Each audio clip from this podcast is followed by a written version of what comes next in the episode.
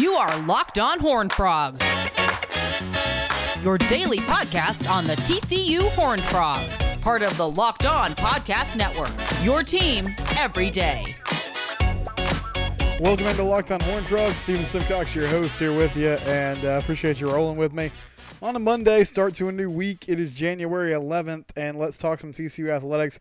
And let's start with uh, this first segment. Let's break down the men's and women's basketball games from over the weekend. Men fall 67 to 49 to Baylor.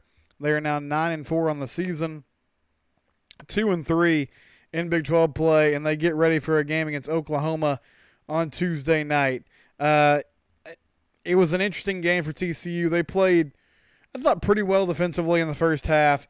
Mike Miles hits a 65 foot, like three quarter court shot at the halftime buzzer to give them the lead going into the break 28 to 27 but it, it, never really felt like they had Baylor on the ropes. I mean, listen, like I, I know people don't like to hear this. Uh, if you're a TCU fan, Baylor is uh, they might play for national title this year. I mean, they, they look like a Final Four caliber team. They're really really good, uh, and they're just tough to beat because they're so versatile. Jared Butler, who's one of the better players in the league, he had uh, 27 points on the night. But for TCU, only 21 points in the second half um, and 28 points in the first half. Did a lot of that damage from the free throw line. They're able to get Baylor in foul trouble early and sort of getting the bonus. But just a really tough night offensively. Mike Miles had 17 points and had some big moments. I mean, he hit that big shot at the halftime buzzer. Um, he crossed a few guys up and hit a three after a, a nice little crossover. So, you know, I felt like he was having a really good game, but then I look at the stat sheet and he was three of 11. Now, got to the free throw line, which was good to see, and um, was three of eight from three, which helped his point total. But overall, he had a tough night shooting, and uh, everyone else followed suit. RJ Nembhard only with 14 points on 5 of 14 shooting. Uh, you know, Kevin Samuel only six points. Miles and Nembhard were the only two guys in double digits. And the glaring problem that this team has, and I mean we've we've talked about it before, but they have two guys on this roster who can create their own shot. I mean, RJ can and Mike can, and that's it. Like once you get past those two guys, they just don't have anyone um, who can create good looks. You know, Francisco Farabello is a good catch and shoot guy. Chuck O'Bannon has shown some ability to score, but he's mainly been another catch and shoot type player. Um, Kevin Samuel, I actually asked John Denton about this before the the Baylor game because you know if you listen to the pod, I've been pounding the table for a long time about you have to find a way to get this guy more touches. And when I asked John Denton about it on one of my radio shows uh, on Friday before the game, he basically said, you know, the deal with Kev is um, the guards on this roster, the perimeter players, they're not hitting their jump shots. And when you're not hitting jump shots, um, you can't you can't pull the defense out and then go to work down low. So since teams really don't have much respect for TCU's ability to score from the perimeter, they can pack the paint and throw extra bodies at that big man. And Baylor did some of that on Saturday, but overall, you know, the Bears they they got some open jump shots in the first half that they didn't hit, and they really forced the issue in the second half, getting to the rim, getting to the cup. You know, even though they were sort of contested layups, making sure that they got more quality shots. And TCU didn't do a good job of staying in front of them and, and cutting off that dribble penetration. And it hurt them. Um, and offensively, it was just a tough day. The turning point in that game to me, and it was it was early on. I think there was about eight minutes left in the first half. TCU went up 19 to 15, and Baylor just really wasn't in a rhythm offensively. They had their uh, bench in there for the most part. Their bench unit was rolling, and TCU was up four, and they had multiple chances to go up six or or seven. You know, if they could have scored, and they just couldn't score. Like they just weren't hitting jump shots. They weren't getting quality looks. They were turning the ball over.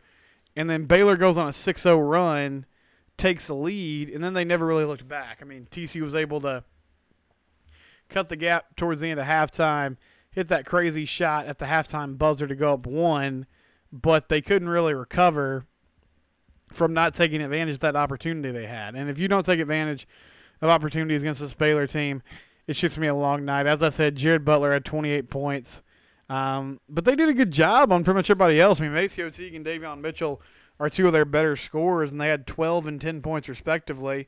I thought they played pretty good defense. They held Baylor to 45% shooting from the field, 31% from three. I mean, defensively, I think the team did a nice job overall, but offensively, just no rhythm. And now they take on Oklahoma. And it's a big game because you lost to OU earlier this year, and you're in a really tough stretch right now. You don't want to fall a couple games below 500 if you can avoid that. But TCU and OU, that game is on Tuesday night, and it's at 6:30 p.m. ESPN Plus is where you can find that one if you want to watch it. And the Lady Frogs, uh, they lose on Saturday, 69 to 50. Um, they actually played Oklahoma State. That wasn't the plan. They were going to play uh, K State this weekend, but had some postponements because K State's having major issues with COVID. So they end up having to rework the schedule and play Oklahoma State. And this is the second time in a row they played the Cowgirls. They had to play them in back to back games. And this is just a really tough matchup for them, obviously, because neither game has been close.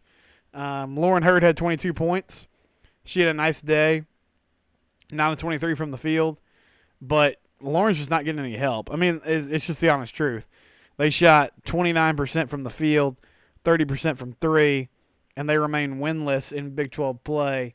Uh, you know, I saw Coach Pebley say after the game, hey, we're still confident if we can get some girls back um, that we have a chance to be good this year and improve.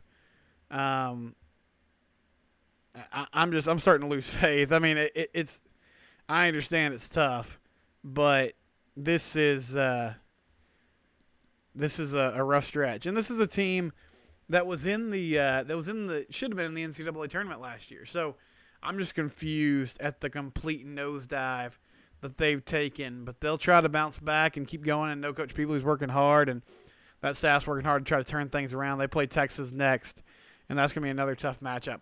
Coming up uh, in their next segment, I want to run down some Big 12 news and some TCU news. We'll do all that next. This is Locked On Horn Frogs, part of the Locked On Podcast Network, your team every day. Uh, national title game tonight, and if you want to make some money, it's not too late. I go to betonline.ag. Again, that's betonline.ag. They'll have uh, great advice for how to bet tonight against the line or in some prop bets, and NFL playoffs going on as well. BetOnline.ag is your place to be. They are your online sportsbook experts. BetOnline.ag. Use the promo code Locked On when you visit, and they'll give you a 50% welcome bonus. So if you don't want to use your money to try to make some money initially, use that 50% welcome bonus. Give it a shot, and they'll help you out. BetOnline.ag. Lines, advice, also the latest news. Again, that's BetOnline.ag. Locked On Horn Frogs part of the Locked On Podcast Network. Steven Simcox here with you. Appreciate you joining me on a Monday, January 11th. And let's break down some TCU news and some Big 12 news as we look around the conference and uh, specifically at the Frogs. First of all, congratulations to Trevon Moehrig. He wins the Jim Thorpe Award. Uh, you know, great accomplishment for him. Beats out a couple great DBs. And, you know, I was a little surprised by this. Now, I guess I shouldn't have been. I know Trevon had a good season. I just I, I really thought Patrick Surtain would probably win it because uh, he's an Alabama corner. He'd had a good season, and it just sort of felt like, from a national perspective, Merrigan Washington go under the radar a little bit. So, really pleasantly surprised that Trevon got this done. And just another great example. You know, I saw this, uh, I think it was Max Olson that put it together after he won the award. Moehrig was a, a three star commit, three star prospect coming out of high school. Um, wasn't super highly rated, wasn't, you know, not everybody was on this guy. And it's just another example of, and, and I know we, we give this coaching staff a hard time sometimes and are critical of them, and hey, rightly so. Like, that that's fair. It's a big time job, and they don't always get it right. But this coaching staff and Gary Patterson and that defensive staff specifically they do such a good job of identifying talent and the developing it. I mean, they will take, you know, Jeff Gladney, not a super highly rated guy, L.J. Collier from a really small town in West Texas. Not a lot of people were on him. They turned him into a star. Uh, Jerry Hughes. The list goes on. I mean, we could all name 50 players or so that have come through this program, especially on that defensive side of the ball, and have gotten it done. Um, it, it, it, it's incredible. So I think hats off to the coaching staff for once again seeing, hey, this guy's got talent. Um, we're to do our thing, and we're to make him a great player. We're to be patient and, and bet on this getting some good return for our investment. And that's what happened with uh, with Tre'von Moehrig, and he wins the Thorpe Award, best DB in the nation. Say it with me, best DB in the nation. That's pretty special. Also on the uh, recruiting front, a transfer coming in, a grad transfer from Memphis, Obinna Eze. Obinna Eze. He is a huge guy. War number 77. He's a, a tackle. He's 6'6", 315 former four star recruit, comes over from the Tigers. He was a two year starter at Memphis. So you're getting a, a, guy who is going to make an automatic impact. And I'm uh, I'm excited. Like this is a, this is a huge deal. We we all know this team struggled on the offensive line. Um, they just they couldn't get it done at times. And this is a guy that's going to come in and I think start immediately. And especially if TJ Storment comes back and you have him on one side and Eze on the other, and then Steve Avila on the inside, maybe Garrett Hayes makes his way in the mix, former four star recruit, top 100 player. Um, you have the makings of a really good offensive line. I don't know if it's going to come together, but you definitely have the makings of a really good offensive line, and I'd like to see how that comes together throughout the season. So Obinna Eze, he's headed to TCU. He's headed to Fort Worth, coming over from Memphis.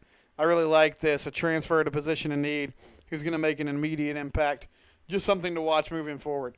Finally, wanted to share uh, just a Big 12 note with you. Baylor's making some significant changes to their coaching staff. Um, and they go get a new offense coordinator. They parted ways with Larry Fedora and hired Jeff Grimes from BYU. BYU, as you might know, had a really great season. Zach Wilson um, turned into a star. He's going to be probably a top 10 draft pick. And Jeff Grimes, OC, is coming over, and he's going to lead that Bears offense. They also uh, hired Eric Mateos, the offensive line coach at BYU. So it seems like Baylor is trying to become more physical and uh, run the ball a lot um, play a more pro style offense. I don't know if it'll work, but I'll say that's a really aggressive hire. And it's somebody in Grimes who was a really hot name on the coaching market. So, on the surface, on paper, it looks like a really good hire. And I saw Parker uh, Fleming, who works for Purple Theory, runs Purple Theory, tweet this out. TCU needs to be similarly aggressive in replacing Sonny Cumbie. Now, I don't know what they end up doing. I, I feel like they're probably just going to uh, promote Kenny Hill, which I, I wouldn't be super upset at that. I know Kenny's done a good job. But I think Parker makes a good point. You know, this staff has been very uniform and pretty much the same rotating cast year after year. So adding some new ideas to that mix, adding some fresh blood, I think that's only going to help this team. And I hope they go ahead and make that decision to make that happen. But we'll see what they end up doing. But just want to pass that along. Jeff Grimes, who was at BYU, headed to Baylor as the new Bears OC. So interested to see kind of what he does with that offense. Gary really had uh, Jeff Nixon's number when he was there under Matt Rhule, and then Larry Fedora in that offense did not do much against Gary Patterson's defense this past year. So it's been a while. It's really been since Art was there that a, a Baylor OC kind of pushed him schematically. And I think Jeff Grimes is a guy that can do that, but we'll see sort of what they end up doing. They got to replace their quarterback and a couple other positions Um, so well, so we'll see how that plays out. And I, I, would just like to see TCU maybe think outside the box a little bit and not just get stuck on, okay, well, let's just promote this guy because he's been here with us for a while and kind of knows what we're doing and understands the system. Coming up next, I'm going to run down my way too early Big 12 power rankings. We'll do that next. This is the Locked On Horn Frogs, part of the Locked On Podcast Network, your team every day. Before we hit on some power rankings, though, let's talk about Built Bar. Built Bar is the most delicious protein bar on the market. It has uh, some classic delicious flavors like German chocolate and peanut butter, but it also has some more original flavors, some more dynamic flavors like cookies and cream, lemon almond cheesecake. Uh, I'm a huge fan of the cookies and cream. And another great thing about Built Bar is it's good for you. It's only 180 calories, 5 grams of sugar, 5 grams of fat. So it's good fuel for your body. It's not going to uh, make you cheat on your whole diet for a day. And if you go to builtbar.com and use the promo code locked on, you get 20% off your order.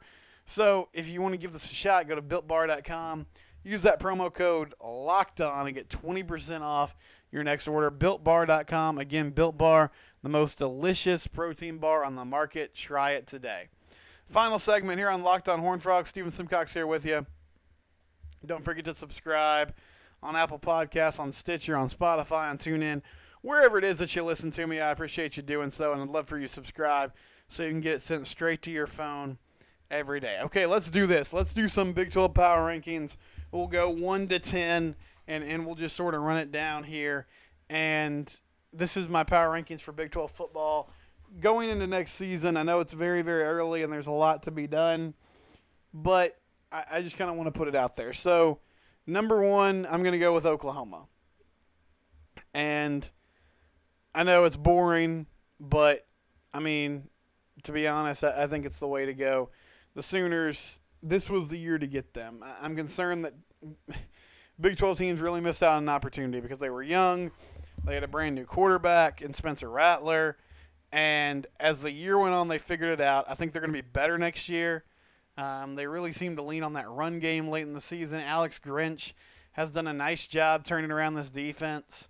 I'm not happy about it, but I'm going to put the Oklahoma Sooners number one. And, you know, up until the last couple days, I would have had TCU at number two, but something is, is brewing in Ames. They got a lot of guys coming back.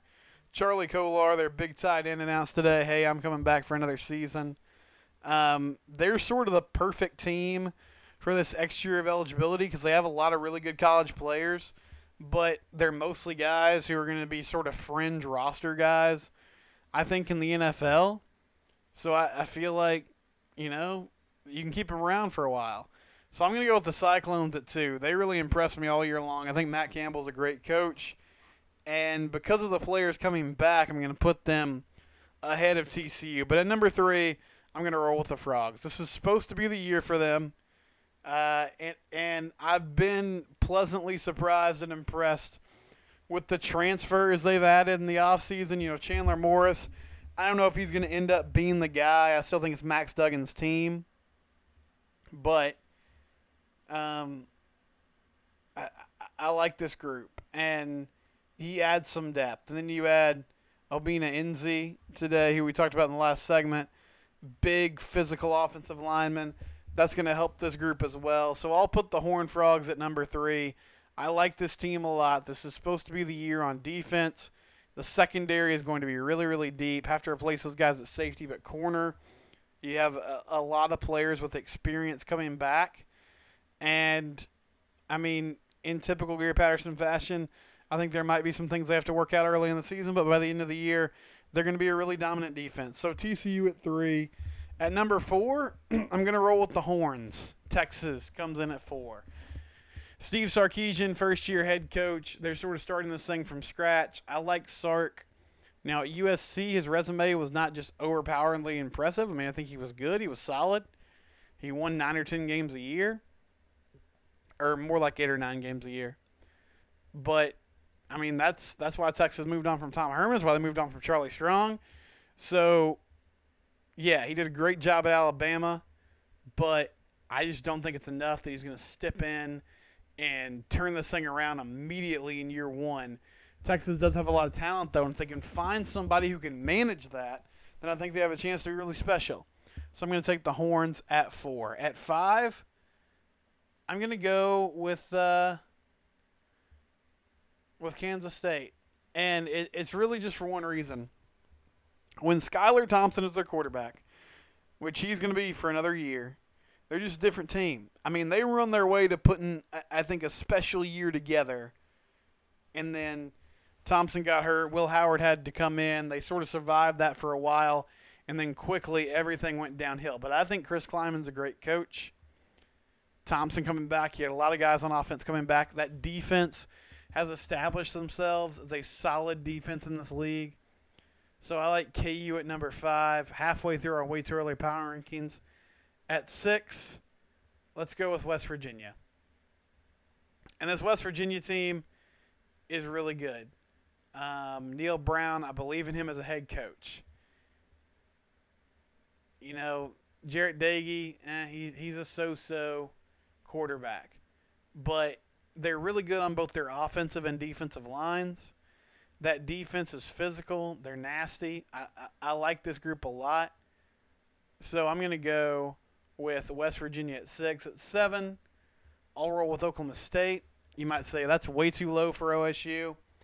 Yeah, I, am just I'm betting on Mike Gundy in this whole situation kind of imploding. They're supposed to be great this year. It didn't work out. You're losing Tylan Wallace. You're losing Chuba Hubbard. You're losing some guys in this defense that are really special. It just sort of feels like this team has reached their ceiling in the Mike Gundy era. That eh, they they've gotten where they can go. So I'm going to have them there at seven, and that might end up being too low, but I felt like Oklahoma State was the best team in the league this year, and they end up finishing fourth or fifth. I mean, you know, they just they don't quite get over the hump, and I think that eventually takes a toll on you. At eight, I'm going to go Baylor, and I do think Dave Aranda's a good coach. I just feel like he had a really tough situation. He was walking into a year one, things sort of blew up on him, and now he's still rebuilding that roster in year two. But that defense is really good, and they got better as the season went on. So I'm curious to see sort of how they improve as as the year goes on. But I'll take Baylor at eight. At number nine, I'm going to roll with Texas Tech. And I mean, I was tempted to maybe put them at ten, but I think they're just too talented to, to go below Kansas. The Matt Wells situation is super interesting, though. It feels like they don't really want him there, and that's never good. And I, I don't, I don't necessarily believe in Sonny Cumbie as a play caller. So I'm going to roll with them at nine. And number 10, I mean, it's KU. What are you going to say? I mean, they, they don't have an FBS roster. I think they're trying to get there, and Les Miles is is really there to help them with their recruiting, but it's not there yet. They only came close in one game this year against Tech, and it's because Tech kept turning the ball over. So number 10, the Kansas Jayhawks. Those are your way too early power rankings. I'll talk to you tomorrow. Don't forget national title game tonight. Might recap a little bit of that on Tuesday. But this is Locked On Horn Frogs, part of the Locked On Podcast Network, your team every day.